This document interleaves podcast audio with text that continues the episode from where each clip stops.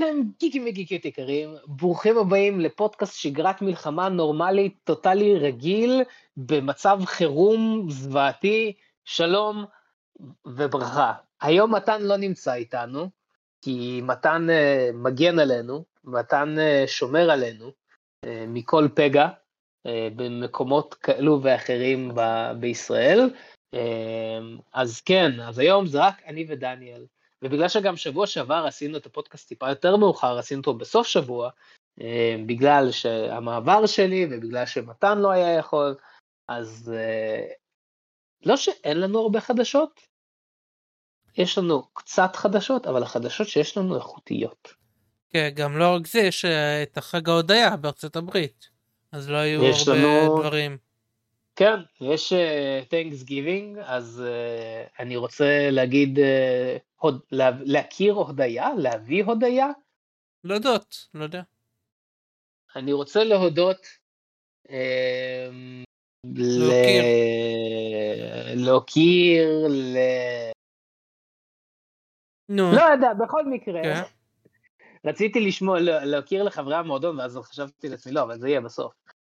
בכל מקרה, כן, אז יש לנו כמה חדשות מעניינות, יש לנו כמה שמועות אפילו, שבדרך כלל אנחנו לא עושים, אבל יש לנו כמה שמועות, יש לנו כמה חדשות, ויש לנו נושא ממש מעניין לדיפ גיק, שמדבר על כמה דברים שקרו בזמן האחרון, ואנחנו נדבר על זה לעומק, על כל עניין הפוליטיקלי קורקט ו-PC, בזמן האחרון יש כל כך הרבה חדשות כאלו, שדיסני משנים, ושוויה, ומשהו שקרה עם סקוט פילגרם שאני אדבר עליו, אז אנחנו נדבר היום לעומק על נושא של PC ו-Walk, אבל לפני הכל, דניאל, תגיד שלום.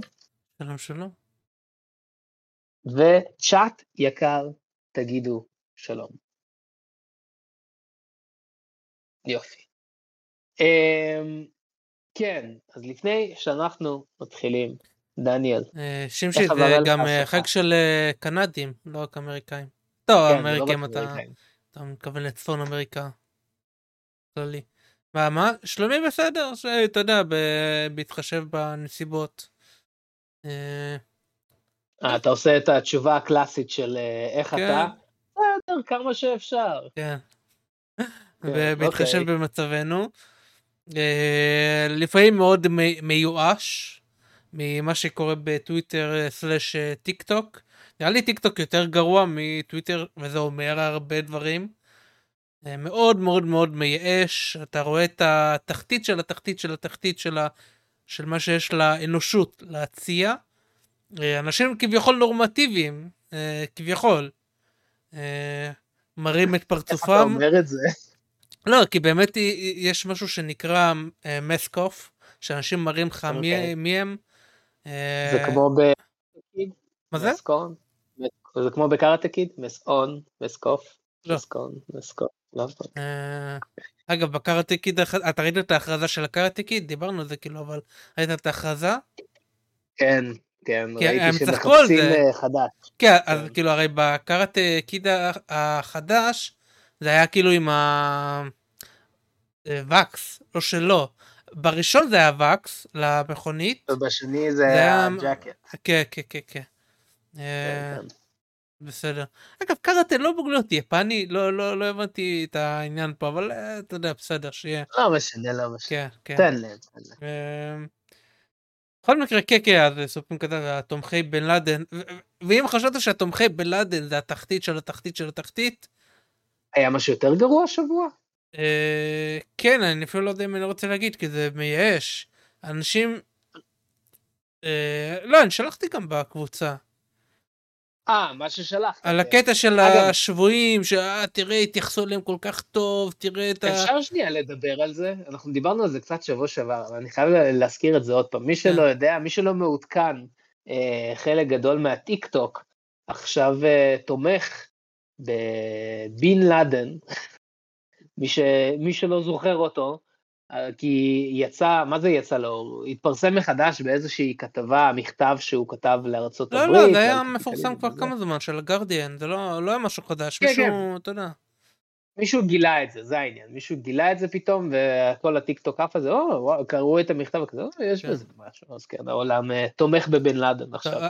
לאלה שלא מכירים את המכתב, המכתב שלו הוא, קודם כל, הרבה אנשים חושבים שזה לא באמת הוא כתב, היה לו מן הסתם מה שנקרא גוסט ריידר, יש איזה מישהו מארצות הברית, שהחליט לעזוב הכל לעבור לאל-קאידה, ואנשים חושבים שהוא אחראי לכתיבה של המכתב הזה, מישהו שהוא סט ונהיה רדיקל, כאילו לבן כזה, לא אפילו, אתה יודע, מוסלימים או משהו כזה, סתם מישהו שהחליט לעזוב הכל, כמו שראינו הרבה אנשים עוזבים הכל ומצטרפים לדאעש אחרי זה, אז אותו דבר, ואני חושב שהוא אחראי לכתיבה, אבל לא משנה, הכתיבה היא כתיבה הכי אדג'לורדית, שיש, שהיא מאשימה הכל על יהודים ועל ישראל, וכאילו כל הצרות, הכל, וגם ארצות הברית אחראית להכל, בגלל שהיא עוזרת לישראלי, בגלל שהיא עוזרת ליהודים, גם בארצות הברית, יהודים שולטים בעולם, יהודים שולטים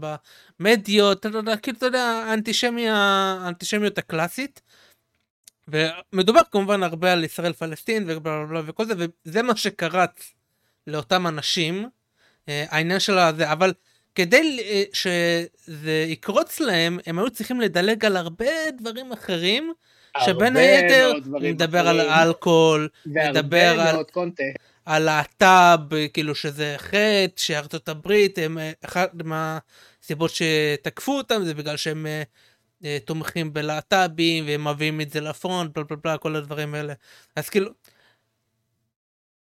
אז מה שבאמת מגיל זה שכאילו אנשים כל כך מלאים בשנאה שהם מוכלים על כל הזבל באמת הזוהמה הזאת רק כדי בואו הוא מסכים איתי על היהודים או whatever אני אמחול לו על כל זה כאילו. ועכשיו זה נהיה יותר גרוע עם העניין של השבועים, הנה, התייגעו אליהם יפה, תראה, אמרו להם שוקרן, וברור שזה סרטוני פרופגנדה, ברור שחמאס, כאילו, אתה יודע, עם נשק, אתה יודע, אומרים להם, תמשיכו לזה, וזה הפרופגנדה הכי זולה, הכי מטומטמת שיש, ומספיק אנשים קונים אותה, ומספיק אנשים יודעים שהיא מטומטמת, אבל הם דוחפים את זה, וזה מגיע למימדים, שהם פשוט כאילו, וזה מגיע למאות אלפי לייקים באינסטגרם, בטוויטר, וגם בטיקטוק ראיתי יש הרבה סרטונים, כאילו, באמת הגועל נפש על הגועל נפש, ואנשים במערב הם כל כך מטומטמים, ואנשים, אתה יודע, הג'נזי, אחד מהעניין של הג'נזי זה של, אנחנו חכמים מדי, פרופגנדה לא תעבוד עלינו, אנחנו לא ניתן לה, אתה יודע, לביגמן, לזה, לשטוף לנו את המוח, והם כאילו נופלים למלכודות הכי בייסיק, הכי תת רמה, בקושי שצריך להתאמץ כדי לעבוד עליהם, וזה מפחיד, זה באמת מפחיד, כאילו לא מעמיד בזה. למה צריך לחשוב כשאפשר לא לחשוב? כן. כן. אני בעד שנתחיל לתמוך בעוד דמויות כאלו, כמו כל מיני דארת' סידיוס. יש משהו במה שהוא אמר לאנה, כן. הוא סך הכל ניסה להציל את פדמה. בוא, עוד דוגמה, אורסולה, מה אורסולה עשתה רע? רק ניסתה לעזור לבטה, כן, לעזור להגיע לבני הים, לבני אדם, הוא רק דאג לתואר אדם, כן, כן, תואר אדם, שהוא בעצמו אותו דבר חצי, זה כל העניין. כן, הוא רק רצה לעשות להרי פוטר נעים. זה כל מה שהוא רצה. טוב, חוץ מזה, חבר אליך שבוע. לא יותר מדי, אני... התחלתי לצאת בריאליטי של סקוויד גיים. הפרק הראשון לא היה כזה משהו, אבל האמת, זה די טוב, הם משחקים, הם מוסיפים דברים, אני מאוד אוהב דווקא את הדברים שהם הוסיפו. ערוך טוב, לא יותר מדי חופר, אני כזה, לקראת סיום כזה, די טוב, די טוב. הבנתי שטובים אותם, אבל את נטפליקס, כי היה תנאים, בלבלבלה, היום אבל טובים על הכל, אז אני לא יודע עד כמה זה רציני, אבל יכול להיות שכן. ראיתי כתבה שטובים אותם על התוכנית הזאת, אבל זה היה קצת מטומטם, נגיד בפיזיקל 100 פיזיק, סליחה, אז היה שם תביעה מעניינת, אבל פה זה סתם חרטה. אני סיימתי לראות, את הסקוויד גיימס, כאילו את הפרקים שיצאו אמור לצאת עוד חצי, זה ממש נחמד, אני מסכים איתך, האנשים מעצבנים, יש שם הרבה מאוד אנשים מעצבנים, אבל סך הכל התוכנית עצמה ערוכה מאוד טוב, וגם כאילו הדברים שהוסיפו לשם מאוד מעניינים, המבנה שלה קצת מוזר, אבל אני אהבתי, דווקא די אהבתי, אני חושב ש... יש פה פורמט מעניין, פורמט דווקא הדברים שהם הוסיפו, אני חושבתי שהיו מאוד מעניינים, כאילו הצוללות וכל זה נגיד. כן, בלי לספיילר. אני ממליץ. איך אתה חושב שהריאליטי בהשוואה למה שמיסטר ביסט עשה? מה, הריאליטי ש... כאילו מה שמיסטר ביסט עשה הוא, אתה יודע, הוא 20 דקות, הוא ארוך מאוד, והוא היה מאוד נאמן למשחקים שהיו במקורי. אז בתכלס הייתי אומר שכאילו מה שהוא עושה עם הסקוויד גיים זה יותר, אתה יודע, יותר נאמן, יותר הולך לפי הזה,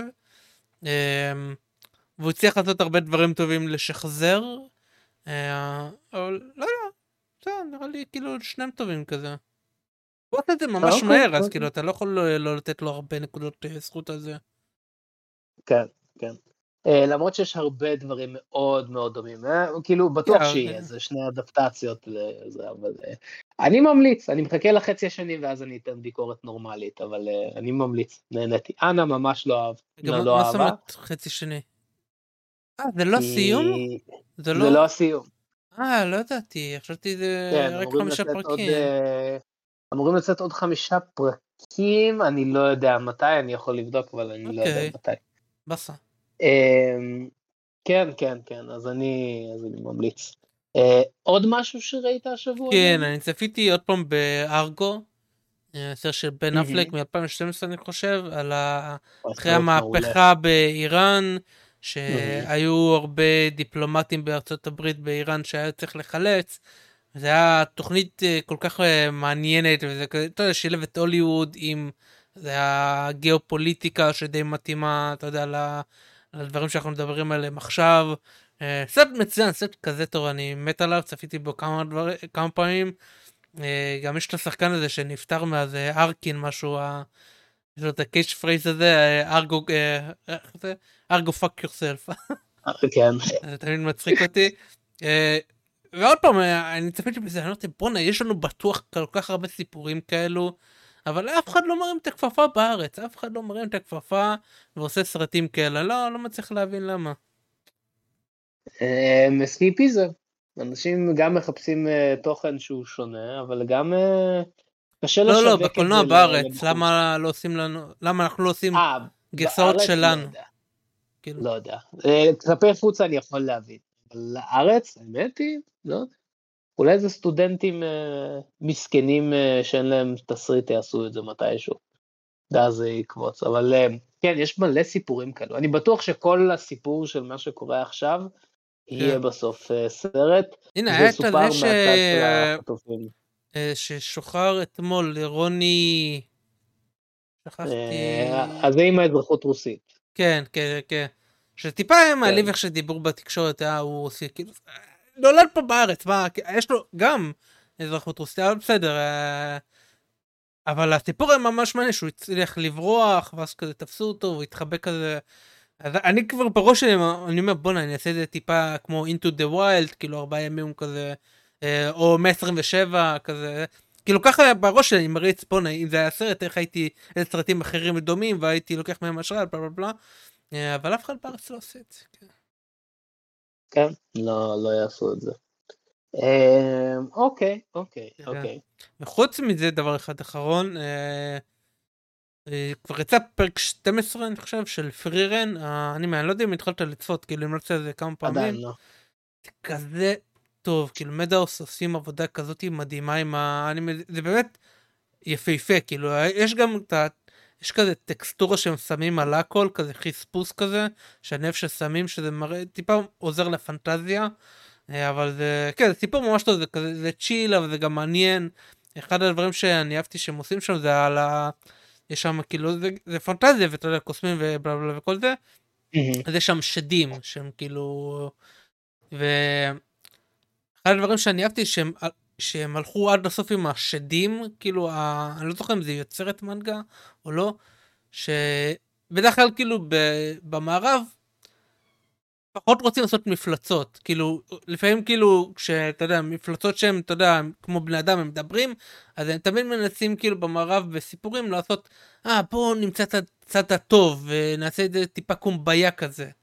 ופה הולכים עד לסוף, לא, הם רעים, כאילו, זה האידיאולוגיה שלהם, זה הזה שלהם, והם עושים משהו מעניין, כאילו, שכאילו, עוד פעם זה בא מהמנגה. אני רוצה ממש יפה, ממש ממש יפה. כן, ממליץ מאוד למי שלא ניסה. זהו. אוקיי. אז כן, גם ראיתי סקוויד גיימס, אבל גם ראיתי עוד משהו השבוע, שאני חושב ששווה מאוד לדבר עליו, כי יש לי מלא מה להגיד. אני התחלתי וסיימתי לראות את הסדרה החדשה בנטפליקס של סקוט פילגרם. עכשיו, דיברנו על זה הרבה כשיצאו טרילרים לסדרה, דיברנו על זה הרבה, אני מעריץ גדול של סקוט פילגרם, אני ממש אוהב את הגרפיק נובל, אני מאוד מאוד אוהב את הסרט שיצא ב-2010, ואני התלהבתי, ואני חשבתי, טוב, איזה יופי, יהיה לנו סדרת אנימציה, אדפטציה של סקוט פילגרם, סדרת אנימציה קצת, אולי יוסיפו דברים חדשים, בגלל שזה אנימציה ולא הסרט לייב אקשן, אז זה יפתח עולם חדש לכל מיני מושן חדש, להצגה נוספת של הסיפור, למרות שהסרט, הלייב אקשן מאוד מאוד קרוב לאנימציה, כי כאילו בסטייל שלו אדגר רייט עשה שם מאוד הרבה דברים טובים, ואז ראיתי את הפרק הראשון של הסדרה, אני לא הולך לספיילר, אל תדאגו, כשאני אספיילר אני אגיד שאני מספיילר. בכל מקרה אני ראיתי את הפרק הראשון של הסדרה וחשבתי וואו, זה בדיוק מה שרציתי. האנימציה מדהימה, העיצוב מעולה, העיצוב של הדמויות, הצבעים שם כל כך מיוחדים, באמת מי שעבד על הסדרה הזאת מבין מה זה סקוט פילגרם, ואוהב את הסדרה, וכאילו אוהב את הפרנצ'ייז הזה, גם המדובבים שם, כי הביאו את כל הקאסט המקורי של הסרט, לסדרת אנימציה, באמת כל מי שעבד על הסדרה הזאת, אוהב את הפרנצ'ייז הזה, ואוהב את מה שהוא עושה, וזה מדהים, כי הפרק הראשון הוא פן סרוויס, חבל על הזמן. ואז יש טוויסט, בסוף של הפרק הראשון, וכל הסדרה הולכת לעזאזל, וזה מדהים, דניאל, באמת זה מדהים, כי הסדרה הם כל כך הצליחו לתפוס את המהות, מה הופך את סקוט פילגרם, כאילו את הפרנצ'ייז הזה למיוחד, וכאילו הם הבינו, הצליחו ליישם את זה, ואז זרקו את הכל לפח. יכול להגיד משהו? עכשיו, כן. אני לא צפיתי באנימה הזאתי, לא שיש לי משהו נגד, כאילו אני לא, אף פעם לא כזה מתתי על הסרט גם, וזה לא כזה נראה לי מעניין, וראיתי שביקורות חצויות, וגם מישהו עשה לי ספוילר על, בוא נגיד, סוג טרופ שהם החליטו לעשות, עשו לי את זה בטוויטר, וזה סוג טרופ שאני שונא, אז אמרתי, אוקיי, לא בא לי. עכשיו, אני חושב שיש בעיה כללית, שרואים אותה פה, אני חושב, תקן אותי אם אני טועה,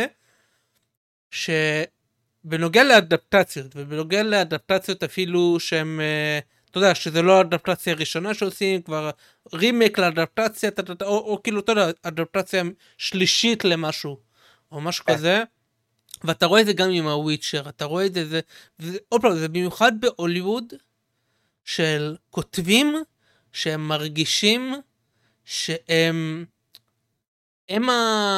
המרכז,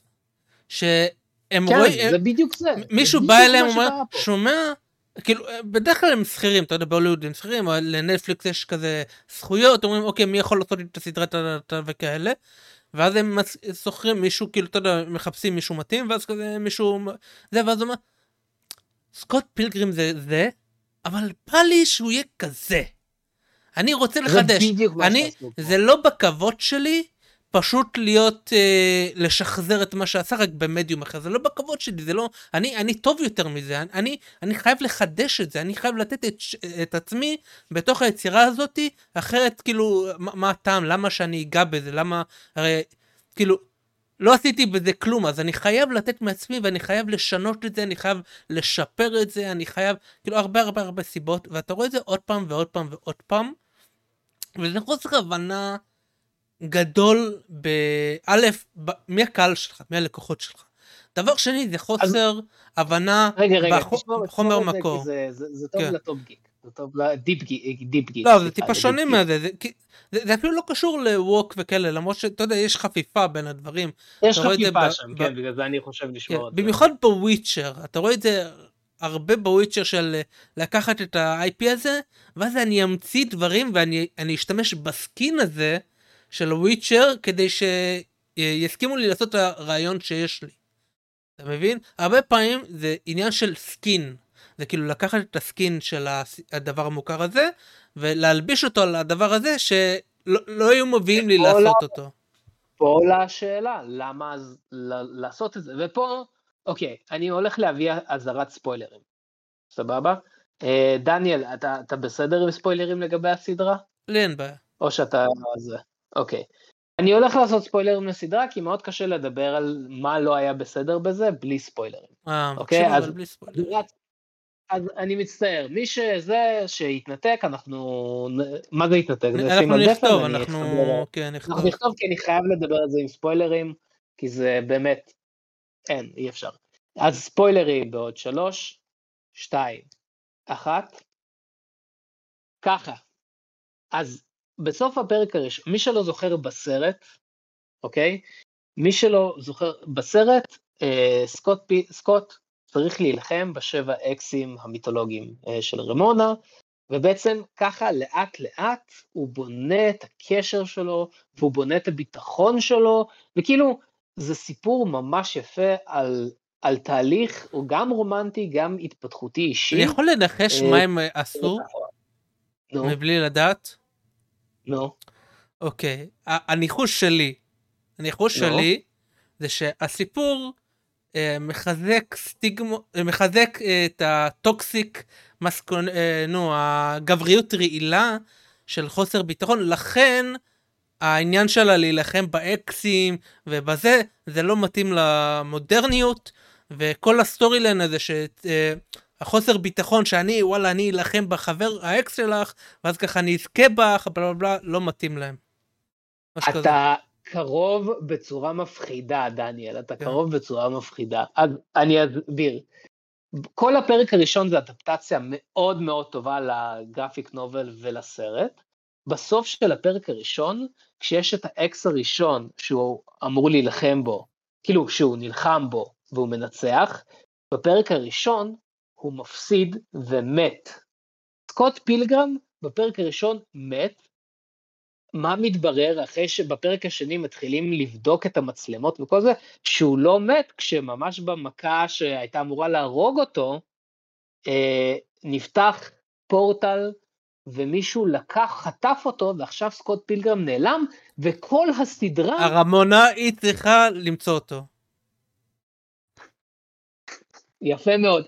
בשביל סדרה שנקראת סקוט פילגרם, סקוט פילגרם לא מופיע שם בכלל בפרק הראשון ובפרק האחרון, כאילו חצי מהפרק לפני האחרון ופרק אחרון, יש 8 פרקים סך הכל, כל הסדרה הוא לא מופיע, דניאל, כל הסדרה... נשאלת השאלה, אבל אני אתן לך טיפה פושבק. נו, יאללה. זה פחות או יותר מה שהם עשו באימן, למה באימן זה לא הפריע לך? יכול להיות בגלל כמה שאני מעריץ של הפרנצ'ייזים, של הימן אני לא המעריץ הכי גדול, אז אולי, אוקיי, אז יש לי תשובה לזה. אוקיי. כי בגלל שאני מעריץ כזה גדול של הפרנצ'ייז, אני מבין מה הופך אותו למיוחד. עם הימן, אני רואה את זה מאוד רדוד, זה יכול להיות שזה לא, כן, בשבילי, אני לא העמקתי בזה אף פעם יותר מדי, כן? אבל בגלל שאני מבין כמה הפרנצ'ייז הזה, הפרנצ'ייז של סקוט פילגרם, מה הופך אותו למיוחד, מבחינת ההומור שלו, מבחינת האמירה שלו על החברה, על הפרט ועל רומנטיקה המודרנית, כל הדברים האלו זה מה שהופך את זה למיוחד, גם הסטייל והכל, כן, הסטייל זה בפני עצמו, אבל כאילו לקחו את כל מה שהופך את זה למיוחד, ההומור המיוחד, ההומור האג'י שלו, כאילו של הפרנצ'ס הזה, ההומור האג'י של כולם, הסיפור, זה סיפור מאוד פשוט, אבל מאוד מורכב באותו זמן, והפכו את זה לסיפור שלא קשור לפרנצ'ייז. כלומר, כל הסדרה רמונה מחפשת אותו, וזה הפך להיות הודנית כזה, סוג של הודנית, עם באמת הסדרה הכי רדודה שיש, כל פעם שרמונה פוגשת אקס שלה, אז היא כאילו סוגרת מעגל בצורה הכי רדודה שיש, אולי עם רוקסן, שהיא הבחורה, שאם אתה זוכר מהסרט, הבחורה היחידה שהיא יצאה איתה, ברי אלרסון.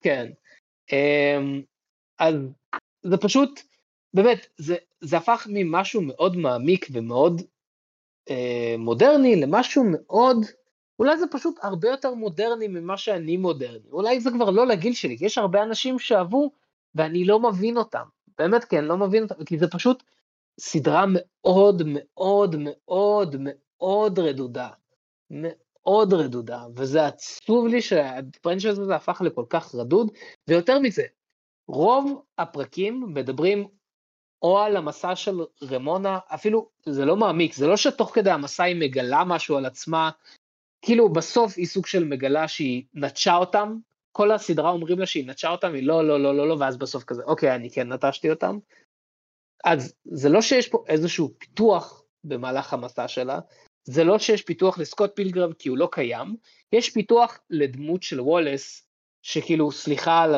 על ה-PC, אבל הוא הומוסקסואל ויש הרבה מאוד דגש עליו, יש הרבה מאוד דגש על רמונה, אחד מהאקסים של רמונה פתאום מתאהב בוולס, וגם הוא הופך להומוסקסואל, שזה בסדר, והוא גם צמחוני, ואז צוחקים על זה שלהיות לא צמחון, כאילו, זה משהו הזוי, דניאל, באמת, זה פשוט הזוי, הפכו את זה ל-PC בכל דרך אפשרית שהיא, ויותר מזה, וזה מה שהחלק שהכי עצבן אותי, סבבה?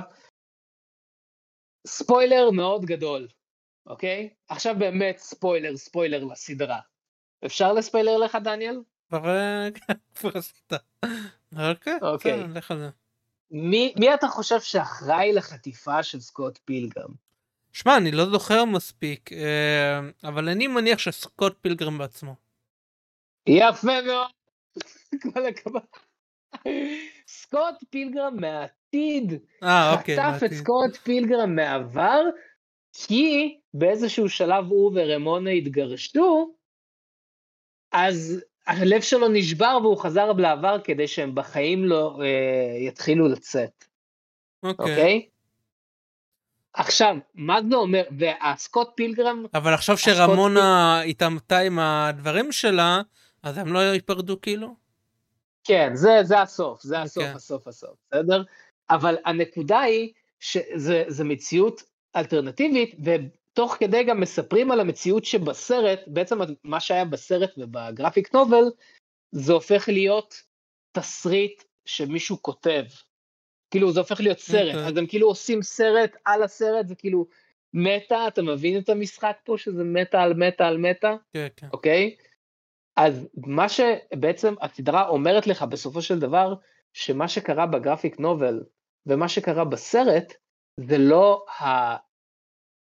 אתה רואה, זה היה כן, זה היה גם פעם קודמת. זה עושה, אוקיי, לא משנה. מה שבעצם הסדרה אומרת לך, זה שמה שקרה בגרפיק נובל ובסרט, זה הסוף הרע, ומישהו אוהב, כאילו הם יורקים לך בפנים, שכל מה שהדמות של סקוט עברה בזה, זה לא נכון, זה לא הסוף הנכון. מה שקורה בסדרה, זה הסוף הנכון. וזה פשוט יריקה בפנים של... היוצר של הקומיק, של הגרפיק נובל, הוא מעורב כאילו? אני לא בטוח אם הוא מעורב, אדגר רייט הוא אקזקיוטיב פרודוסר פה. כן, בסדר, אבל הבמה היא שעשת ראשון, זה לא כאילו יש לו בעלות... אני לא חושב, אני באמת לא חושב, אני אבדוק, אבל אני פשוט לא מבין, לא, אני לא רואה, הוא כן מעורב, אוקיי, אבל כן, אז טוב, אני פשוט באמת לא מבין, למה אז לעשות את המהלך הזה, של להגיד, הסוף, בעצם כל הסרט והגרפיקה נובל שאתם ממש אוהבים, זה לא נכון, זה לא בסדר. עכשיו זה בסדר. אני לא מבין למה לעשות את היריקה בפרצוף הזה למעריצים. זה מוזר לי כל כך, זה כל כך ביזרי, וזה כבר היה כמה פעמים בשנים האחרונות. אולי זה טיפה כמו אלן מור, שהוא כזה פתאום הוא לא אוהב את היצירה הזאת, פתאום לא וואטשמן, פתאום לא קילינג ג'וק, דברים כאלה שאתה לא יודע, אתה מזדקן ואז אתה כזה, אני צריך לשכתב. אני באמת לא יודע, זה פשוט מהלך ביזרי לחלוטין, ושוב, זה בסה, כי הפרק הראשון 10 מתוך 10, 5 מתוך 5, ומשם זה הולך להזזל בגלל כל העניין של PC וווק וההחלטות שהם עושים, אבל נדבר על זה בהמשך. אני לא יודע כמה להביא לסדרה הזאת, באמת, זה פשוט, אני אגיד מה שכל המורות אמרו לי ביסודי, בתיכון ובכל שלב בחיים שלי, המורה שלי עדיין שולחת לי מדי פעם הודעות ואומרת לי את זה, זה פשוט פוטנציאל מבוזבז, פשוט היה יכול להיות מזה, לצאת מזה, משהו מדהים, ואני באמת לא מבין. אם יש מישהו בצ'אט או בתגובות שעכשיו שומע את הפודקאסט רעה, ויכול להסביר לי את המהלכים הביזריים האלו שהם עשו, אתה לא חושב שמה שאמרתי זה מסביר את העניין כאילו של ה... אני כאילו מבין את זה, אבל אם זה היה כתוב אולי טיפה יותר טוב, אז למה לקרוא לזה סקוט פילגרם? יכלו לעשות אותו דבר, כאילו אני לא זוכר איך זה בסרט הראשון, אבל כאילו בגרפיק נובל וכל זה, יש ביקורתיות לעניין הזה שהם נלחמים וזה מטומטם שהם נלחמים? כן, לא אמורים להתנהג ככה. כן, יש. אז אין פה בעייתיות כזאת, כאילו בסיפור המקורי, אז... לא יודע. אני באמת, זה פשוט ביזרי לחלוטין, אני לא יודע. אני מביא לסדרה הזאת, לא יודע, לפרק הראשון, 4.7 מתוך 5, משם והלאה אני מביא לזה 3, לא יודע, כי הסדרה, האנימציה מדהימה, הסטייל מדהים, אבל הסיפור נורא, באמת, פשוט יריקה בפנים, קצת נעלבתי. טוב, ומפה ניכנס לחדשות? כן. כל מה שחדש. עם טובי האנשים שלנו. עם טובי האורחים שלנו. ואיגד. חדשות גיגי. טוב, אז חדשה הראשונה, חדשות מהקופות, ויש הרבה על מה לדבר, זה מאוד עסיסי מה שנקרא. עוד פעם אני מזכיר שבסופש היה את חג ההודיה, Thanksgiving, וזה חג די ארוך, אז כאילו בדרך כלל סופש בסרטים, ו3 ימים, אוקיי? ופה היה סופש ארוך בגלל החג, הרי הם עושים כאילו גשר כזה, זה 5 ימים. אז אני אגיד כאילו גם הגרסה של הרגילה, סופש קצר, כי רק ככה אנחנו יכולים באמת להשוות, כי אפשר להשוות 5 ימים ל3 ימים של שבר או של אחרים, כי זה לא בר השוואה, אז אני אתן 2 גרסאות. אז ככה, אז הסרט שבמקום הראשון בסופש, זה משחקי הרעב, הם הצליחו, אני לא יודע אם זה היה לשמר, אני לא זוכר אם זה היה מקום שני שבר, זה היה לי מקום שני, לא זוכר, לא שלא, מקום ראשון, זה היה מקום ראשון, שבר, אז זה שמר על המקום הראשון, ובסופש הקצר, היה 28.8 מיליון, שזה ירידה של 42, לא, ירידה של 35%, אז לא רע בכלל. כן, סופש ארוך 42 מיליון, אז התחלה לא הייתה חזקה, אבל יש פה שימור טוב, יש לו רגליים טובות. כי אגב, משחקי רב גם האחרים, חוץ מהראשון, הם כולם יצאו בחג ההודעה. אז יש תקדים לזה. אז כן, אני בטוח שהם טיפה נושמים יותר לרווחה, כי עוד פעם, הסוף שרשון לא היה מרשים במיוחד, הוא היה נמוך, אבל זה מביא להם תקווה לראות, אוקיי, אם יהיה רגליים טובות, אז אולי אנחנו, אתה יודע, still in the game. תשמע, אם יהיה נפילה עוד של, כאילו, אנחנו נרד לש...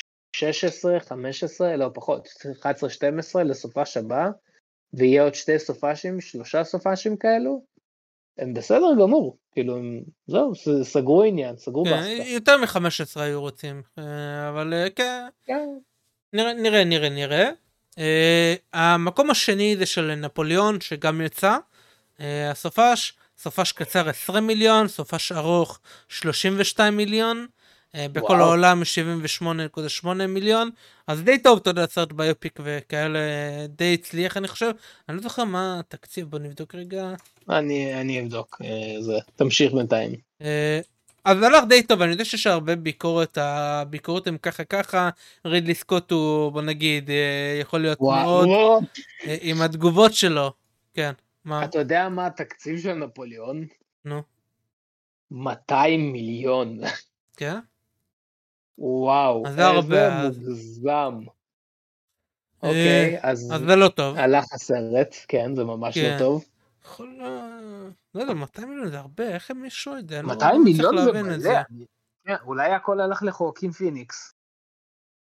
יכול להיות. טוב, נראה, אבל... שמע, זה טוב לסרט כזה, אבל זה לא טוב, אם התקציב הוא באמת כל כך גבוה, זה לא טוב בשום מבחינה, אבל... לא יודע, מוזר. שיהיה זה נפוליאון. ובמקום השלישי זה קשה, הסרט האנימציה החדש של דיסני, אפילו לא מקום ראשון ביציאה שלו, מקום שלישי. מה זה וויש? כן, וויש, הסרט האנימציה החדש שלהם. סופש קצר 19 מיליון, סופש ארוך 31.7 מיליון. זה סופר נמוך, זה יותר גבוה מסטרנג' וורלד, הסרט הקודם שלהם שנחשל טוטלית, נפל על הפנים, אז זה לא רמת קטסטרופה כזאתי, אבל זה מאוד נמוך, כי במיוחד כי דיסני מאוד אוהבים את החג ההודיה, מפרוזן אני חושב, הם כאילו תמיד צעים בחג ההודיה, משתמשים בזה, כן. בדרך כלל עובד להם טוב, עוד פעם סטרנג' וורלד היה מאוד נמוך, אבל... כן, זה בעייתי, זה ממש מכה קשה. אגב, מי שאני חושב שעבדה על הסרט הזה, היא כאילו הייתה אחראית, היא אחראית גם על הדיסני אנימיישן, ג'ניפר אני חושב קוראים לה, שהיא גם הבמאי של פרוזן. אז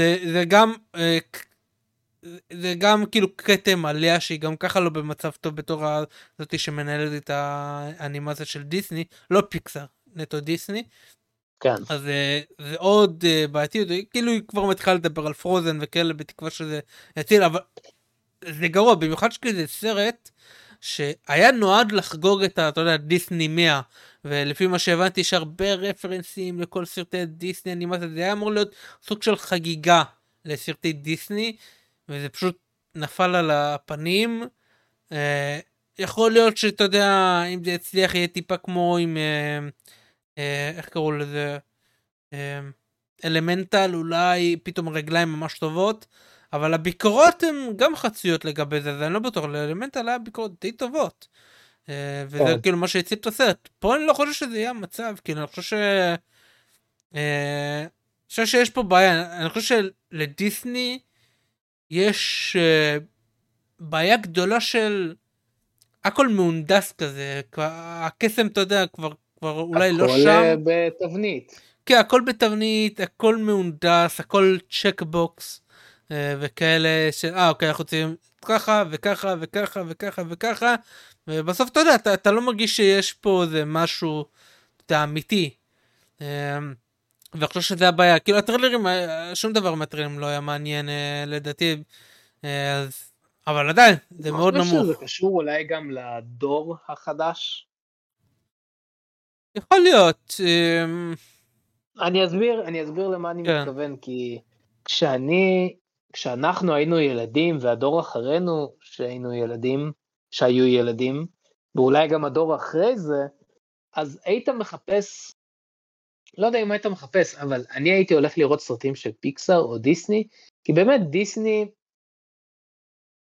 זה דברים שהם היו מוציאים, ואולי עדיין כן, הרבה מהדברים שהם עדיין מוציאים, היה שם איזשהו קסם, היית מתיישב לראות סרט של דיסני, והיית מקבל חוויה קסומה, אין לי דרך לתאר את זה חוץ מחוויה קסומה, משהו מיוחד בזה, שלא היית מוצא בשום מקום אחר, והיום אולי בגלל שיש כל כך הרבה דברים שדומים לזה, ואין כבר משהו מיוחד בזה וקסום, אז כבר לא מתאמצים כל כך עם דיסני, כאילו עם סרטים של דיסני, והדור החדש זה כבר לא, דיסני בשבילו זה לא לשבת ולחוות משהו שאין במקום אחר, אז זה פשוט בשביל הדור החדש, עוד חברה, זה עוד חברה שמוציאה סרטים. אולי בשביל הדור החדש, החברה הזאת שאתה יושב ורואה משהו קסום, זה מרוול, כאילו זה עדיין דיסני, כן? אבל אתה יושב ויש את הלוגו של מרוול, ויש לך קסם בעיניים, ואתה יודע שאתה הולך לחוות משהו מיוחד. ואולי הם חוו את זה עם זה, ועכשיו שמרוול כבר לא שם, אז הם לא הולכים לדיסני, הם מחפשים דברים אחרים, אבל אולי זה באמת בגלל הדור. למרות שאתה יודע, גם מרוול די גם בקשיים, בוא נגיד, המרוולס, אגב, אנחנו דיברנו על 3 סרטים, אז אני נדלג למקום השישי, המרוולס, היה עוד Thanksgiving, סרט אימה, ועוד סרט, אני לא זוכר איזה סרט, שהיה במקום החמישי, והמרוולס זה מקום שישי. זאת אומרת, בסופו השלישי שלו, הוא כבר ירד כל כך למטה. סופש קצר 6, ארוך 9. שזה מאוד מאוד מאוד נמוך. אני מזכיר שבסופו של הקודם הוא היה 10 מיליון. כמה הוא עד עכשיו? רגע, בוא נראה. 188. אז יש לו, הוא צריך לעשות כפול פלוס מזה. אוף. טוב, עולמי 188? כן, עולמי. חשבתי אולי תגיד רק ארצות הברית. לא, עולמי. וואי, הסרט הזה הולך להפסיד כל כך הרבה כסף. דיסני, אתה יודע, בכל כך הרבה חטיבות הם בבעיות, אתה יודע, גם סטאר וורס לא כזה הכי יציב. יש בעיה, אני לא יודע כאילו מה, איך לתקן את כל זה, באמת זה נראה לי מאוד מסובך, במיוחד האנימציה, אני באמת לא בטוח כזה, מה הם יכולים לעשות שם. אני באמת לא יודע. עוד משהו לחזק את הנקודה שלי שמקודם, כן. אגב, שפעם היית גם הולך לראות, היה יוצא סרט חדש של דיסני, והיה שיר מתוך הסרט, שהיית שומע בכל מקום כל הזמן, אני כבר הרבה מאוד זמן. פה הם ניסו לשחזר את זה, הם פרסמו את כל השירים לפני יציאת הסרט, אני יודע. אני לא צפיתי, אני ראיתי שחלק אהבו את הסרט, את השיר של הנבל של קריס פיין, אני לא שמעתי, אני לא זוכר אותו, אז לא יודע, כאילו, אומרים שהוא די טוב, אבל אין פה let it go, כאילו, אין פה זה. כן, לא יודע, אז לא, אולי אני, תשמע, כשהיה, מה היה האחרון שהיה ברדיו? נראה לי זה היה של מואנה האחרון שניגנו בלופים ברדיו? לא, של אינקנטו. היה משהו לפני, של אינקנטו, נכון. אינקנטו, ברונו. כן. כן, נכון, זה היה בלופים, נכון. טוב, אז מרוולס הולך להפסיד מלא כסף, נפוליאון הולך להיות קצר במזומנים. יכול להיות שהתקציב, הדיווח של התקציב הוא לא נכון, יכול להיות, אני לא יודע, לפעמים קשה לדעת. אבל יכול להיות, כן, אם לא הבנתם, קצר במזומני, נפוליאון, קצר. כן. ומשחקי הרעב ירוויח את כל הכסף.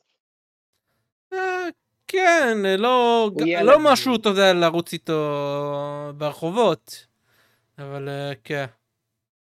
אני מאוד מקווה, שזה יצליח, קצת שני, אני קצת לא רוצה לראות את רייצ'ל זגלר מאושרת, אז טוב, חדשה הבאה. בנוגע לאניה טיילור ג'וי, בנוגע לארבעת המופלאים. אז היו כמה דברים שסוג שלי חדתי אותם. האמת, ראיתי ניצנים לזה שבוע שעבר, אבל הייתי בטוח אם להכניס לפודקאסט, כי לא ראיתי מספיק דברים, אבל ראיתי שזה גדל ובלה בלה וכל הדברים האלה. אז ככה, אז יש כמה דברים. אחד, אומרים שהיא לוהקה לסרט. דבר שני, אומרים היא נבלית בסרט. ודבר שלישי, ראיתי דיווח אחר, שאומר של ג'ף סניידר, אם אתה מכיר, הוא כאילו גם סקופר וכאלה, אז הוא אומר שהוא שמע שעושים ג'נדר בנדר לסילבר סרפר. והוא לא דיבר על אניה טיילור ג'וי. לא, לא, לא, הוא לא הזכיר את אניה טיילור ג'וי, הוא ספציפית אמר שהוא שמע שעושים, אתה יודע, מפח, כאילו הופכים את הסילבר סרפר לאישה. סילבר סרפרית. כן. אבל הוא לא אמר כאילו לדמות הרגילה, או שהחליפו את הדמות. כאילו, מה השם של הסילבר סרפר, אתה יודע, הרגיל? ג'נדר בנדינג? לא, לא, השם של סילבר סרפר, יש לו שם. נורין, משהו... מה השם? נו, שמישהו יבדוק רגע. אני אבדוק לך, כן. בכל מקרה, אבל הייתה גרסה נשית של דמות אחרת שהיא תפסה את התפקיד, כאילו... ג'ונו, אם אני זוכר נכון. נכון, נכון, ג'ונו. וגם אני ראיתי לפני כמה חודשים שאנשים אומרים שיהיה ניו הרלד לגלקטוס. שיכול להיות שהיא, כאילו היא לא סילבר סרפר, היא פשוט הרלד אחרת לגלקטוס, שהיא לא חייבת להיות סילבר סרפר, היא יכולה פשוט למכור את כוחות אחר, ופשוט להיות הרלד שלו. יש כמה אופציות. נורין רד, וואי וואי וואי. נורין רד. כן, אז יקראו לה נורה. אז יכול להיות שיקראו לה נורה, או יכול להיות שיעשו דמות אחרת, שיעשו לה ספר שהיא זה ג'ונו בקומיקס, או יכול להיות שהיא פשוט תהיה הרלד אחרת, או שיכול להיות שאפילו לא לוהקה, וזה סתם שומר שיצא ווטאבר. יכול להיות הרבה דברים, אז... מה דעתך לשלל האופציות? מה היית מאמר? זה מעניין מאוד ש... אוקיי. אני בעד אנה טיילור ג'וי, אני חולה עליה, באמת אני חושב שהיא שחקנית מעולה, אז אני כן בעד לראות אותה במשהו, באיזשהו תפקיד, אבל תפקיד קצת יותר מעמיק, בוא נגיד ככה, כי אנה טיילור ג'וי, אני מאוד אהבתי אותה בקווינס גמביט, ומה שעשה לי את זה בקווינס גמביט, במשחק שלה, זה המבטים שלה, שהיא מצליחה להעביר, שורות שלמות של מחשבה ורגשות, בעזרת רק להסתכל על משהו. אז אני חושב שהיא צריכה איזשהו תפקיד כזה, האם היא בתור סילבר סורפרית מספק את זה? להתחשב בזה שלא רואים את הפנים של הסילבר, והכל כסוף ואין כל כך הרבה מקום להביע רגשות? אולי לא... זה כן אתגר לשחקן שחקנית. אני כן חושב שאתה יודע, יש את העניין, אתה יודע, שגלקטוס חסך את המשפחה שלו, אבל הוא עובד בשביל גלקטוס, יש בשר בתפקיד, ואתה יודע, זה גם דמות ממש מעניינת, ממש טובה, עם הרבה היסטוריה. אז אני יכול לראות את זה עובד. עוד פעם, יכול להיות שהיא תהיה אחרת, יכול להיות שהיא תהיה הרלד אחרת, אני ראיתי מישהו מציע את ה... יש גרסה של סוס סטורם, שהיא כאילו מיקום אחר או whatever, שראה כזאת, זה גם יכול להיות שכאילו, אתה יודע, שימוש על המולטיברס. האמת היא בתור סוס סטורם, זה היה יכול להיות... ואז להפוך אותה להיות הרלד אוף גלקטוס או whatever. זה רעיון מעולה, זה רעיון ממש ממש טוב. אני, לא יודע, אני תמיד חשבתי שאם היא תהיה... במרוול, אז היא תהיה אחת מהאקסמנים, כי היא כבר הייתה... הייתה מג'יק. אקסמנית, כי היא הייתה מג'יק. אז או מג'יק, או יותר עם... הייתה ממש טובה, אני חייב להגיד. הייתה מאוד טובה בתור מג'יק. כן, הייתו, האמת אני טיפה קיוויתי שהחזירו אותה, נראה לי גם, הזכרתי את זה מתישהו. אני חושב שהיא בכיף יכולה להיות אמה פרוסט. ואגב, אמה פרוסט משתלבת יפה מאוד במיתולוגיה של ארבעת המופלאים, ואנחנו כבר יודעים שהאקסמן מגיעים, אפשר כבר לספיילר, זה כאילו לגיטימי, על 3 שבועות, ספוילרים לסוף, מבחי הכתוביות של The Marvels, 3, 2, 1, כן, אז ראינו את האקסמן בסוף שהם באים ליקום הרגיל, אז לא, אם אנחנו... ההיא הלכה ליקום שלהם. כן, אבל הם יחזירו, כאילו יחזרו כן, ככה כן, ליקומה. כן. נראה את זה, נראה לי בדדפול 3. כן, באחד מהסרטים הבאים, ועד הפנטסטיק 4 זה כבר יהיה זה, זה כאילו הוא כבר יהיה משולב, אז יהיה מעולה לבסס דמויות כמו אמה פרוסט, שגם ככה מתקשרת לריד ריצ'רד, וכן, קיצור, היא מאוד מתקשרת לכל המשפחה של פנטסטיק 4, אז אנה טיילור-ג'וי יכולה להיות אחלה אמה פרוסט. כן, יכול להיות. אני ממש יותר היום. בכללי, אבל כעיקרון, אין לך בעיה לעשות ג'נדר בנדר לסילבר סרפר? כי ראיתי שאנשים פחות. אני לא רואה בעיה בזה, כי בסופו של דבר, הסיפור של נורן, של סילבר סרפר, זה פשוט מישהו מפלנטה אחרת, שהרסו לו את הבית. גם משפחה גם, היה לו אישה וילד, אני חושב, ילדה, ילד. בסדר. אז כן, אתה יכול להפוך את זה. כן, אפשר להפוך את זה, אין לזה הרבה משמעות. שוב, אני אמרתי הרבה פעמים, כל עוד אין משמעות למין של הדמות, כאילו, אין, אם זה גבר, אז זה אמור להיות איזשהו מאפיין, שיכול להיות רק לגבר שמחזק את הדמות, או האם הוא מידה מסוימת, או האם היא אישה, כאילו, זה באמת לא משנה, כל עוד המאפיין, מה שמאפיין את הדמות, זה לא המין שלו וכאלה, אז פה זה באמת לא משנה, זה באמת באמת לא משנה. למרות שאתה יודע, לפעמים עם דמות גדולות אני כזה מעדיף, תשאירו איך שזה, אבל לא יודע אם יש לי בעיה פה, אגב, אתה יודע, כאילו, גם איך שעשו אותה, זה יכול להיות מעניין, רק אומר, בתור איזה... למה? תודה. אתה יודע איך הנראות? אתה רוצה להסביר, דניאל? לא, לא, לא חושב, לא. לא יודע, יכול להיות שכל זה אפילו לא אמיתי. בסרט הישן של פנטסטיק 4, סילבר סופר היה עירום. כן. זה היה קוראים לו, הבחור של... עושה גם בפן לברינט, זה המפלצת, זה היה גם באלבוי, המפלצת. כאילו, עד המים, כן, כן. והיה לו קול טוב, אגב, אני אהבתי את סילבר ספר בסרט הזה, אני חושבת שהוא היה די טוב, היה לו קול כזה. כן, ממש אהבתי. יכול להיות שכל זה אפילו לא נכון, יכול להיות שזה הכל, אתה יודע, פתאום יתגלה כלא נכון, אז אתה יודע, קחו הכל עם כוכתוב של מלח. גם אם כן, גם אם לא, אני עדיין רוצה שאנה טיילור-ג'וי תגיע לעולם של מרוול, ותהיה או אמה פרוסט, או דזלר, או ג'ובלי, לא, ג'ובלי לא, אבל כל דמות מהאקסמן, אני חושב שהיא יכולה להיות אחלה אקסמן. אני חושב שתישאר מג'יק, אני חושב שהיא מתאים לה. היא יכולה להיות מג'יק מעולה, אבל אני לא חושב שהם יעשו את זה, אני ממש לא חושב שהם יעשו את זה. טוב, חדשה הבאה.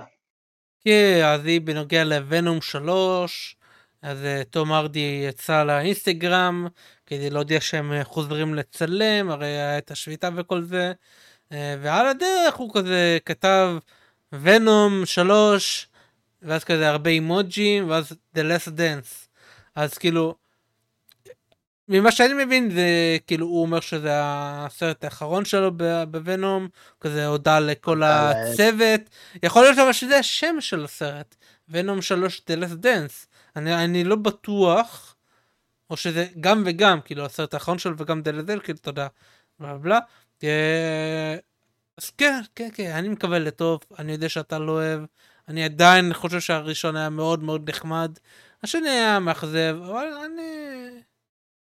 השני ובהיסטוריה זה הסרט הכי גרוע שהיה לנו עד עכשיו. לך. בגיקוורס. לך. בממוצע של גיקוורס הכללי. לך. לא, של כולנו ביחד. אנחנו לוקחים את כל הציונים שאנחנו לוקחים ומחלקים ל3. לא יודע, אני חושב שמתן נתן 0 הרבה פעמים, 0 או 1. או טבר. אוקיי. אני עדיין חושב שזה הכי נמוך שהיה לגיקוורס ever. כן, אבל למה, כאילו, הוא הרוויח תומות של כסף, כן, אבל... בוא שאלה לי אליך. כן. איך אפשר להציל את ונום? איך אפשר לעשות סרט טוב של ונום? לי יש תשובה מאוד קלה. אייג'נט ונום? אייג'נט ונום. כל כך פשוט, כל כך נכון, כל כך אלגנטי. לא יודע, לא יודע, כאילו...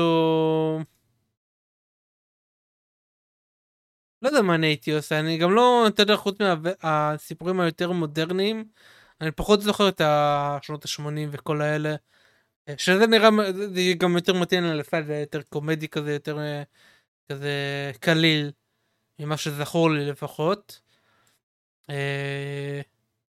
לא יודע, כאילו, אתה יודע, עוד פעם, יש לו ילדים, יש לו טטטה וכל זה, נכון? קינג אין בלק אולי? לא, זה לא מתאים למה שהם עושים. טוב, אני מאמר שזה כנראה, שזה יהיה העלילה. הם יקחו את קינג אין בלק ויעשו לו אדפטציה, כזאת אדפטציה, כאילו הכניסו את הקומיקס לבלנדר, והוסיפו לשם עוד איזה 300 סיפורים, ואתה מוציא, וזה יהיה קינג אין בלק. זה כאילו יהיה האדפטציה הכי אדפטטיבית שיהיה עד עכשיו. אבל כן, לא, אני לא, מבחינתי אין כל כך תקווה על הפרנצ'ייז הזה, לא. אם יעשו אג'נט ונום, אז אני יכול להבין. עם מי אבל? כאילו שהוא הופך להיות אג'נט ונום? כן. שמגייסים אותו לצבא, הוא הופך להיות, אתה יודע מה, הוא הסרט מתחיל, אופה הנה, תן לי לעשות לך פיץ' דניאל, ככה אני מציל את ונום. הסרט מתחיל, יש איזשהו קרב גדול בניו יורק, של גיבורים או נבלים, שיש לסוני זכויות עליהם, זה תום הרדי. ונום נלחם שם, מנסה לעזור, כי מאיזושהי סיבה הוא גיבור ביקום הזה, הוא מנסה לעזור, ונום לא מספיק חזק, הוא מאבד את הרגליים שלו. אדי ברוק מאבד את הרגליים שלו. הוא נכנס לדיכאון, מתחיל לשתות, כאילו הוא מתחיל לאלכוהוליזם, ואז הצבא או הממשלה מגייסים אותו בתור אייג'נט ונום לעבוד בשבילם, וככה מתחיל הסרט. אבל הסימביוט לא מרפא אותו גם ככה?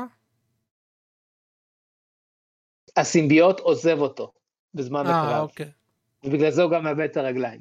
אוקיי. ואז הצבא אומר לו, הצלחנו לתפוס את הסימביוט שלך, אבל טה-טה-טה-טה-טה-טה-טה. יפה, יפה. זה הסרט, בבקשה. אם זה לא יהיה זה, או פחות מזה, כן, סתם לא. אני מציב עכשיו ציפיות בלתי אפשריות לעמוד בהן. טוב, חדשה הבאה. כן, חדשה הבאה היא בנוגע לנרוטו. עכשיו, ידוע כבר כמה זמן שרוצים לעשות סרט לייב אקשן לנרוטו.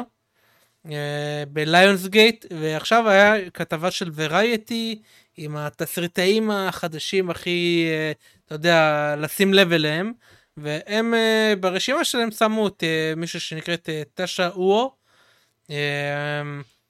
ולפי מה שכתוב היא כותבת את התסריט לנרוטו, היא גם עושה את רד סוניה, עושה את מה עוד היה שם? סדרת אנימציה לטום ריידר, כן. והיא גם תכתוב את הסרט לייב אקשן של נרוטו, ואנחנו ראינו את וואן פיס, הלייב אקשן סדרה, הייתה בנטפליקס, היא מאוד הצליחה, אני חושב, התקבלה בצורה מאוד חיובית, אני חושב, שאפשר להגיד, יש קונטנזוס שזה היה טוב. כן. אז לא יודע, אני אישית לא מכיר אותה, לא ראיתי דברים שלה, כי הרבה דברים עוד לא יצאו ממה שהבנתי. אני לא יודע, אחרי שראינו שסדרה עובד יותר טוב, סרט, אני לא בטוח שזה מתאים, גם, לא יודע, ליונסגייט, הרקורד שלהם. פעם האחרונה שהיה סרט אנימה של ליונסגייט, נראה לי זה היה דרגון בול. הם עשו? אני חושב שהם היו אחראים על זה, אבל אני אבדוק. מה בכללי אתה חושב על סרטי אנימה לייב אקשן? כשיש לך אנימה מנגה שהיא כל כך ארוכה, ואז אתה דוחס אותה. עכשיו, ברור שלא יתחסו הכל לסרט, יבחרו ארק או איזה משהו, תראו שבפעמים הם גם משלבים הרבה דברים, ובגלל זה זה יוצא גם גרוע. יש הרבה סיבות, אבל זה אחת הסיבות. הם יכולים לקחת את הארק הראשון, ממש הארק הראשון, זה שיוצאים למשימה עם זבוזה, איך שלא קוראים לו וכל זה, יכול להיות okay. טוב. אם הם לוקחים את החלק הזה ומכניסים הכל לסרט, זה יכול להיות טוב, אבל כאילו... אני לא יודע אבל כמה זה מתאים לסרט. אגב... קצת מערבי כאילו, לייב אקשן מערבי. הסרט עצמו הופץ על ידי פוקס. Okay. אני לא מצליח למצוא מי עבד עליו, אבל הוא הופץ על ידי פוקס. אוקיי, כן, תמשיך. כאילו, אתה יכול לראות דבר כזה ולא לצחוק. נרוטו רן. אבל אתה יודע, אמרנו אותו דבר על וואן פיס, אז אני כאילו... זה יכול להיות שעוד פעמים יפתיעו, אז אני לא יודע. התקוות שלי הן לא גבוהות, בוא נגיד ככה, יכול להיות שהיא... אוי ואבוי, אני נכנס לזה שלה, וכתוב שהיא כתבה גם את הוויצ'ר בלאד אוריג'ין, אוי ואבוי. אוי ואבוי. טוב, זרוק הכל לפח. רגע, היא כתבה גם את וואן פיס וגם את... לא, לא, לא, לא, לא. הוויצ'ר בלאד אוריג'ין. בלאד אוריג'ין, אוקיי. בלאד אוריג'ין, כן. אוי ואבוי. כן, אז בא את עולם. אוי ואבוי. אז לא. אז לא. אז בבקשה. אז קיבלת את התשובה שלך אם זה הולך להיות טוב או לא. זה מדהים, דניאל. למה מביאים לאנשים שלא עשו כלום פרויקטים כאלה גדולים? אני לא מצליח להבין את הוליווד. זה מדהים, דניאל. זה כאילו בחורה אחת הורסת את כל הדברים שאתה ספציפית אוהב. מה? The Witcher, נאוטו, אפילו יש לה אנטי דניאל. לא אכפת לי מהבלאד אוריג'ין במילא, ונאוטו, אתה יודע, אני די אוהב את האנימי מנגה, אבל אני לא מעריץ ענק, זה לא, אתה יודע. אוקיי. חכה שהיא תקבל את המפתחות למשהו יותר גדול. מה, היום בהוליווד, כל אחד, אתה בא, אתה נכנס, תביאו לי משהו, רק כך, 200 מיליון, זה כאילו... אולי אתה גם צריך לנסות את זה. אולי אתה צריך להגיע, לדפוק למר הוליווד בדלת, ולהגיד לו, Hello, give me keys, I write. כן. הנה טיפ לכולם, לכל מי שמנסה להצליח בחיים. לכו למר הוליווד, תתקתקו בדלת, ותגידו לו מה אתם חושבים. טוב, אז נרוטו הולך להיות על הפנים. חדשה הבאה. כן, אז באמת חדשה משבוע שעבר כזה שלא הספקתי להכניס, כי היו הרבה חדשות, הרבה דברים, אבל יש את האנימה ג'וג'וטסו קייסן, שכרגע לקראת סוף העונה השנייה שלה, והיא על ידי סטודיו מפה, לאלה שלא יודעים, בטוח שאתה יודע, אבל לאלה שלא, ויש הרבה בעיות מאחורי הקלעים. על פניו העונה השנייה, מדהימה, מדהימה אלוהית אפילו. כן. אבל התחילו, אנחנו דיברנו על מפה שיש להם הרבה בעיות, הם לוקחים הרבה הרבה הרבה פרויקטים, והם פשוט גורמים לקריסה, כמו שקייטו אמר, קריסה הפקתית. הם היה להם את העניין שהם אמרו לאנימטורים שהם לא לצאת לרשתות החברתיות, זה לא הצליח להם, הרבה אנימטורים במיוחד בשבועות האחרונים, כולל סטורי בורד דיירקטור, כולל דיירקטור של פרק 12, הם מוצאים ציוצים בטוויטר שבא להם לפרוש. הם עוד שנייה, יש אנימה שירו טארו, לא זוכר כל זה, שזה על יצירת אנימה, ויש דמות שהיא כאילו באה להתאבד או משהו כזה, ואז כזה, אז הבמאי אז כאילו פרסם, אתה יודע, את העניין הזה, את התמונה, בטוויטר שלו, יש כאילו בלגן, וכל הסטאף ביקשו ממפה לדחות את זה, כי הם פשוט לא מספיקים, זה טיפה כמו שאנחנו שומעים ממרוול, שעושים על הדקה 90, עדיין ממשיכים לעבוד על אפקטים וכאלה, זה פחות או יותר מה שקורה, ואתה יודע, זה יוצא שבוע אחרי שבוע, ברגע שזה התחיל לצאת, וזה בלגן, והם מבקשים דחייה, העניינים התחיות, שמאוד קשה לגרום לזה, אנחנו ראינו שזה קורה עם זום 100 למשל, אחד הדברים שמקשים על זה, זה שכדי לדחות, זה עולה לך הרבה כסף לדחות, כי אתה, בעצם אתה משריין סלוט בערוץ מסוים, של שעה מסוימת, ואתה מחויב לה, וכאילו, אז סוג שיש לך עונש כזה, כי אז אתה ערוץ צריך למלא משהו אחר, וזה גם פוגע לך בכל אסטרטגיה של היציאה בפי-אר, זה פוגע לך בבלו-ריי, בתאריך, זה פוגע לך בהכל, וכדי לאשר דחייה, זה לא רק הסטודיו עצמו, יש מה שנקרא קומיטי, יש אנשים שהם כאילו יושבים בוועידה, ועדה כזאת, אבל זה לא רק הם ביחד, זה יש את הוועדה הזאת, ויש גם את האנשים של הערוץ סטור, ויש גם את האנשים של החברת מנגה, שואישה, אז זה כאילו, כולם ביחד צריכים להצביע, אני לא זוכר אם רוב מוחלט, או פה אחד, או ווטבע, משהו כאילו שקשה להגיע אליו, של לדחות.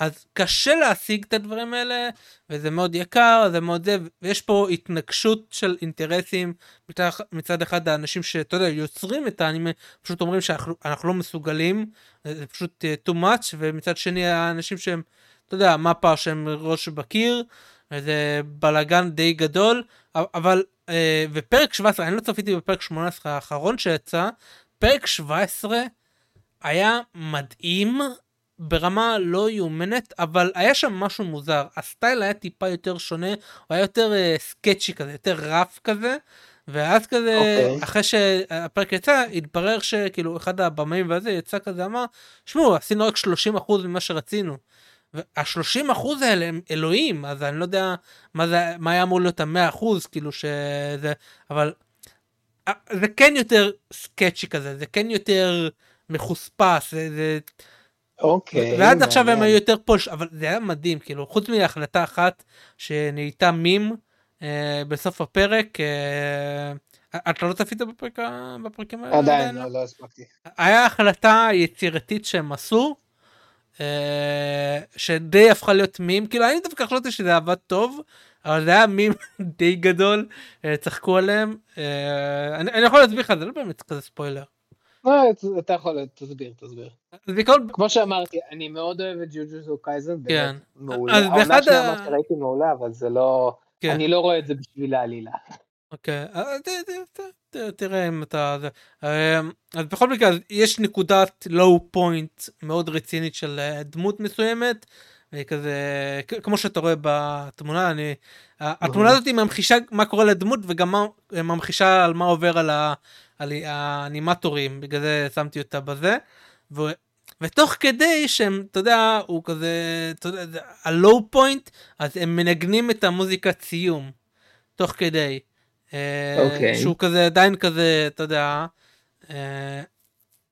והמוזיקה ציום היא טיפה אפביט כזאתי, כן, שמחה קצת.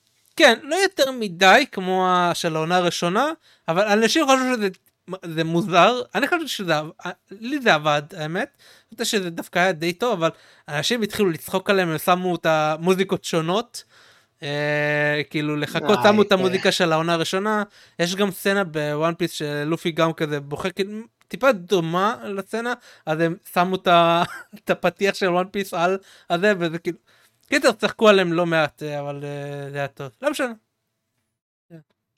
טוב.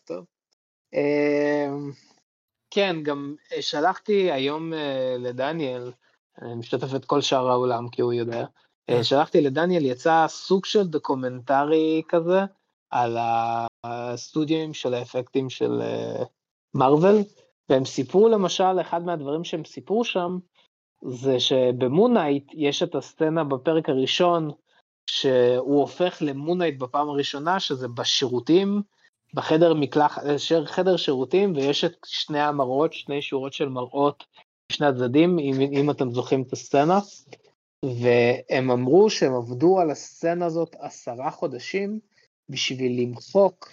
אין בדיוק את הסצנה, לצערי, אבל כן.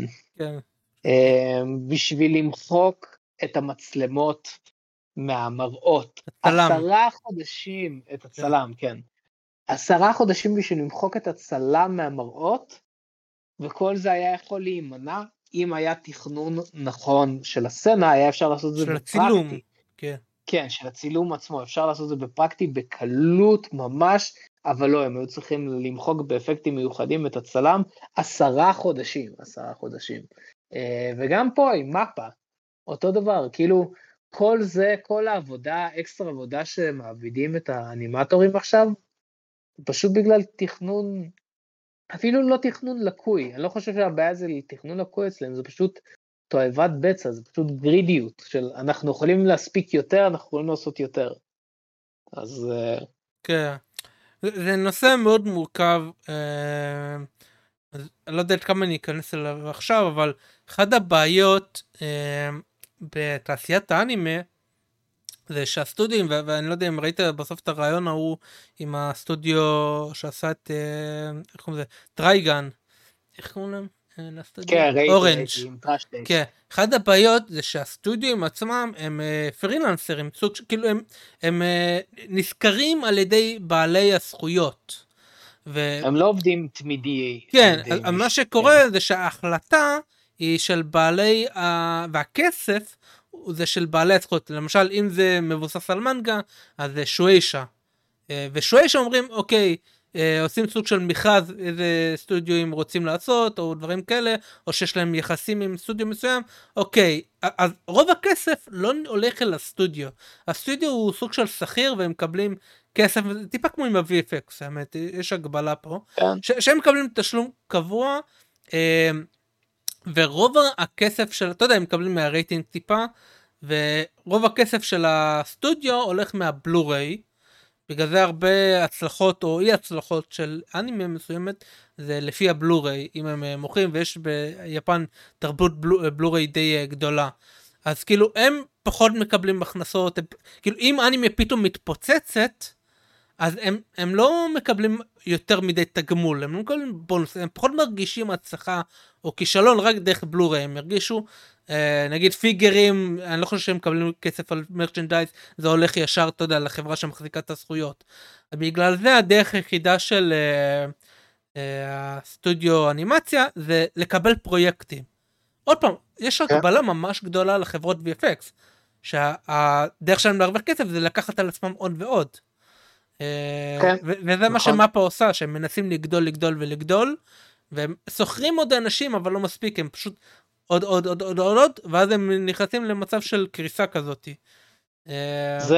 זה הבעיה, שהרבה מאוד חברות עושות את זה, של תופסות מומנטום, של הם עכשיו ממש פופולריות, והכוח אדם שלהם מאוד מוכשר, אז אנחנו ניקח עוד עבודה, ובמקום לגדול בצורה נכונה, של להביא עוד עובדים, ולעשות, כאילו לחלק את הזמן נכון, הם פשוט לוקחים עוד זה, וזה פשוט גדילה לא נכונה, הרבה מאוד חברות עושות את זה.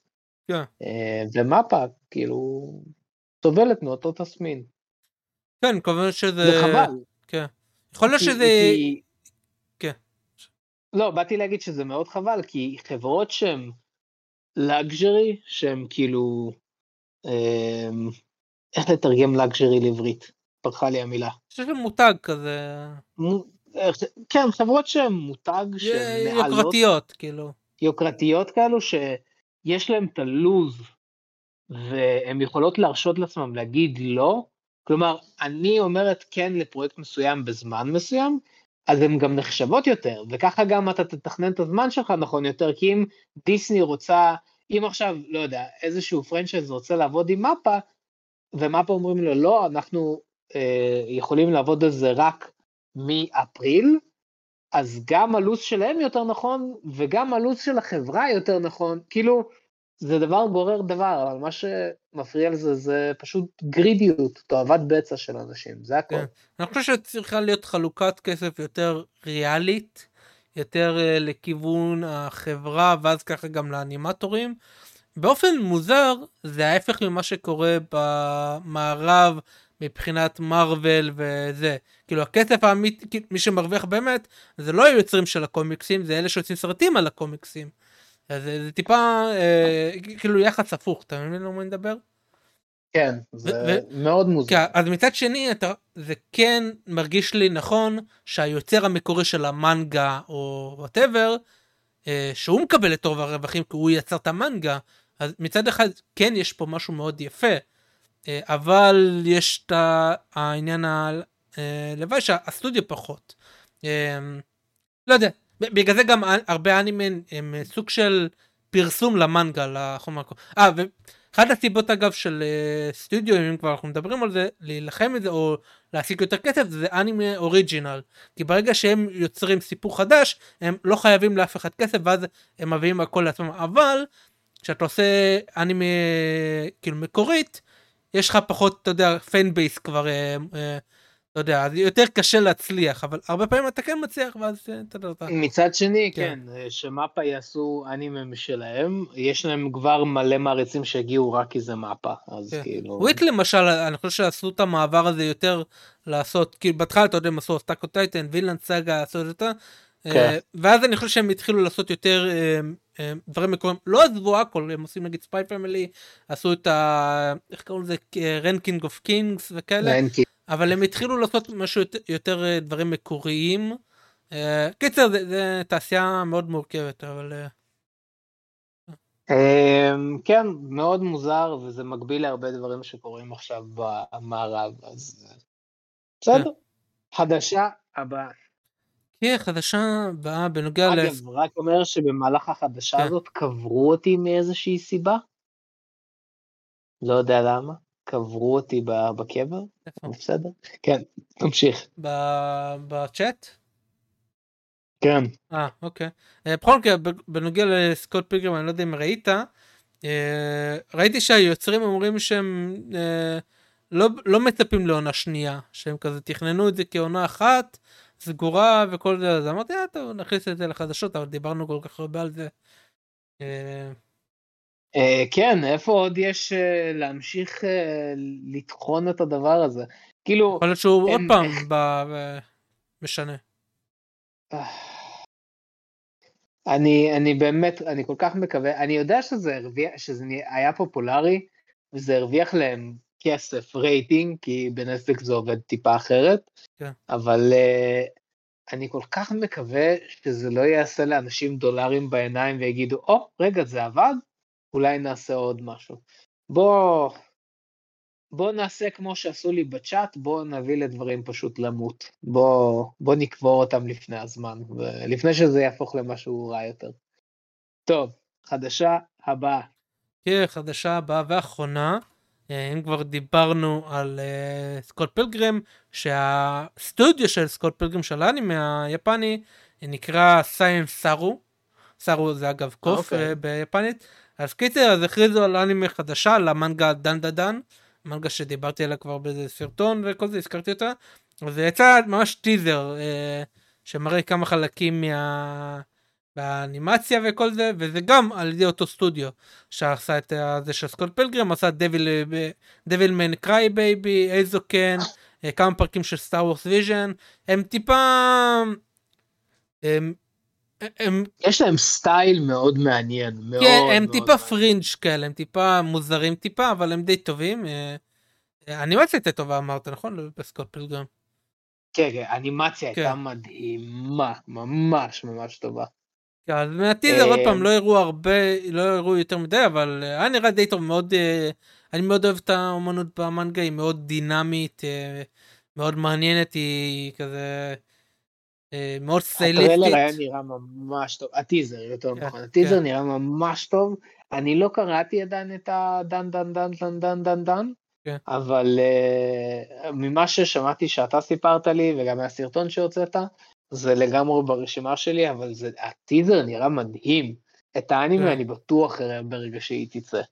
אבל אולי, כן, אולי אני גם אקרא את זה לפני, אבל האנימה נראית מדהימה, ממש ממש טובה. כן, האמת אני טיפה מאחורה במנגה, היא טיפה, הארקים האחרונים טיפה החזבו אותי, כי הם מוסיפים כל פעם, כל ארק מוסיפים עוד דמות, ועוד דמות ועוד דמות, זה הרגיש לי בזמן האחרון טיפה טומאץ', אבל לא יודע, יש לי איזה 40 צ'פטרים לקרוא, אז אולי זה משתפר, כאילו זה לא נהיה גרוע ממש כזה, זה פשוט טיפה העמיסו לדעתי שלא לצורך.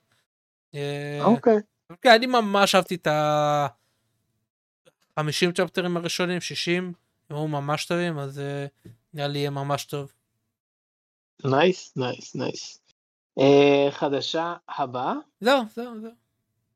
זאת הייתה החדשה האחרונה. וואו, יפה, יפה. כן, אז עכשיו אנחנו נעבור לסקשן הבא, לחלק הבא, שזה דיפ גיק. דניאל, תריץ.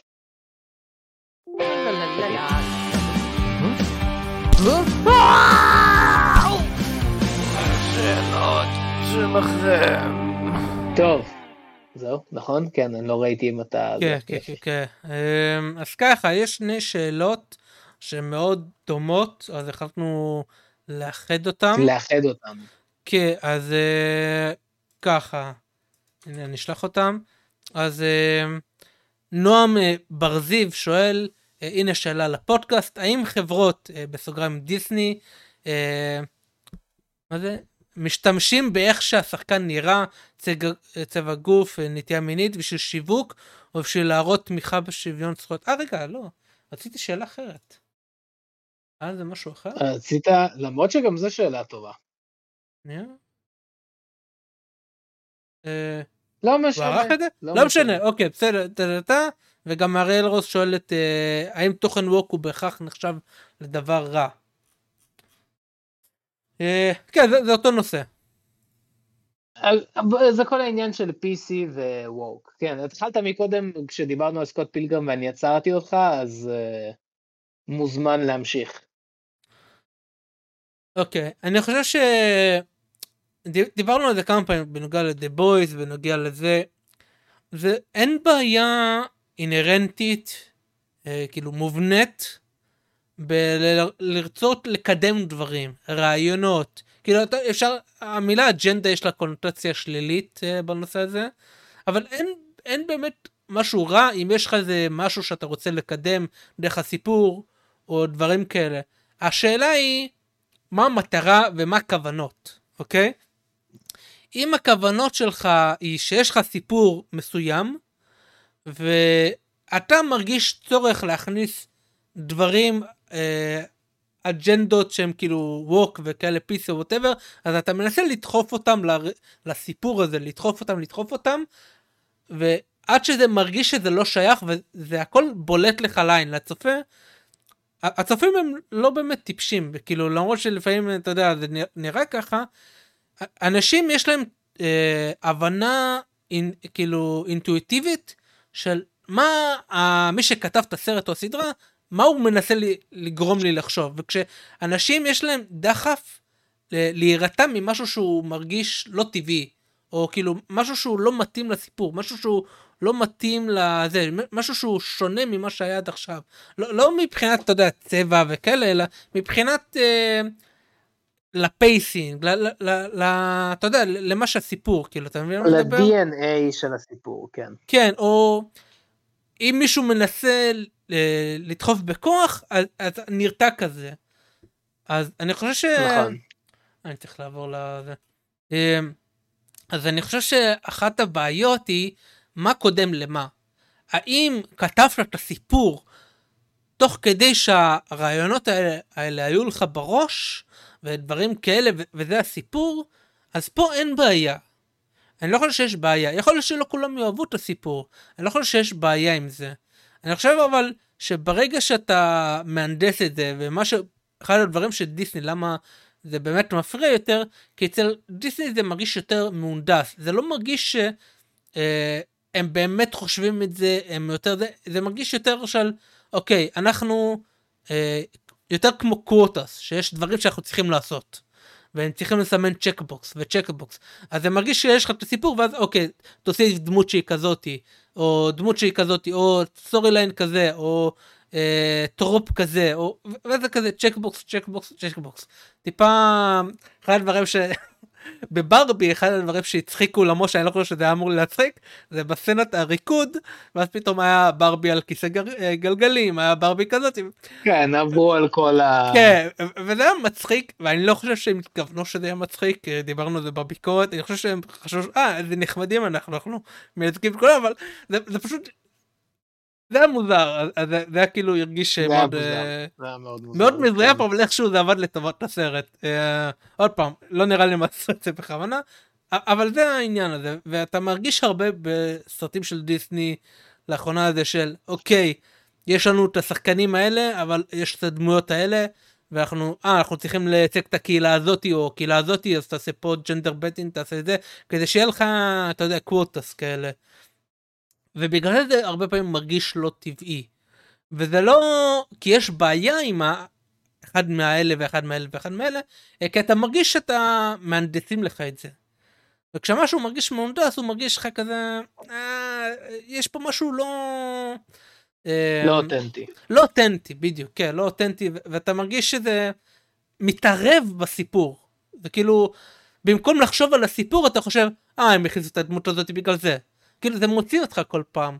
וכשזה כן אותנטי, וזה כן עובד ביחד, כמו עוד פעם עם The Boys, ואני חושב שהדמות של ג'ורדן היא דמות שבדיוק ממחישה את זה, אתה לא מרגיש שהכניסו את הדמות של ג'ורדן כדי לייצג, אלא כי אמרו, אוקיי, אם היה העולם הזה עם הכוחות, איך זה היה משפיע על אנשים שקיימים כבר, ועל דברים חברתיים שיש לנו, איך זה היה מייצג אותם בתוך הסדרה הזאת, שזה מתאים לזה. בגלל זה זה מתחבר טוב לסיפור, והשקיעו פה מחשבה. ואתה מרגיש שהשקיעו פה מחשבה של איך הסיפור, איך הדברים האלה מתאימים לסיפור ומגבירים את הסיפור, מאשר איך, אתה יודע, לוקחים מהסיפור כדי להגביר את הדברים שמחוץ לסיפור. אז פה אני חושב שההבדל, וקשה לפעמים לזהות את זה, כאילו מרגישים את זה יותר, זה יותר לזהות פעם, זה דברים יותר אינטואיטיביים שאתה כזה מרגיש תוך כדי.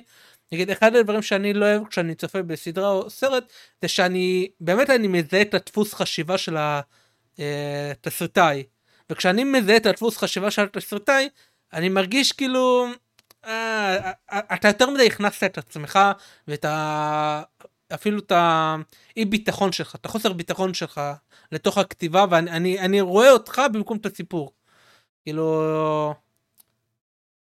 ככה אני מפרש את זה, כן. אגב, אני מסכים איתך, אני לא נתתי, שנייה, אני לא נתתי מקודם, צ'יקי שלח לי פתיח חדש לפינה הזאת, אז תודה רבה לצ'יקי.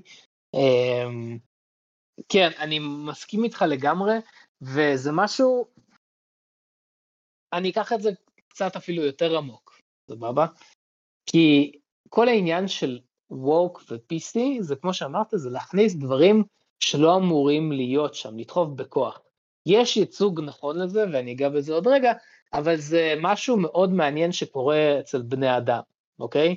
בני אדם, הם התפתחו במשך מיליוני שנים, לדוגמה לראות פרצופים של אנשים. אתה יודע לזהות הבעת פנים של מישהו? בניואנסים הכי קטנים, כלומר בתנועות הכי קטנות, בעין, בשפה, באף, באוזניים, וכל זה המוח שלך עושה בתת מודע, הוא מזהה את הדברים האלו בתת מודע, בשביל ליצור איזשהו פרופיל של איך הבן אדם שמולך מרגיש ומה הוא חושב, בשביל להתאים את ההתנהגות שלך. זה יצר הישרדותי שאנשים עושים במשך מיליוני שנים, ואתה לא חושב על זה מרוב שזה כל כך בתת מודע שלך. ובגלל זה כשאנשים רואים, יצא לכם בכללי לראות פעם מישהו, ולחשוב כזה, משהו לא, כאילו, הוא לא בא לי טוב לעין. הוא לא בא לי טוב לעין, ואתה לא יודע לשים את זה. האמת, אני ממש טוב בלזהות את הדברים האלה. אז זה משהו שאתה, נגיד, מתרגל הרבה. יש אנשים שלא נפגשים יותר מדי זה, אבל יש אנשים שמתרגלים את זה הרבה, וכן, וישר כשרואים משהו, הם לא יודעים לשים על זה בדיוק מה לא בסדר, אבל הם יודעים שמשהו לא בסדר, ואז כשמגלים מה לא, אז כזה, אוקיי, זה מה שזה היה. לדוגמה, הדוגמה הכי קלה, אני מכיר את זה מיוטיובר שהוא גם פסיכולוג, שאם אני אתחיל לדבר ולחייך,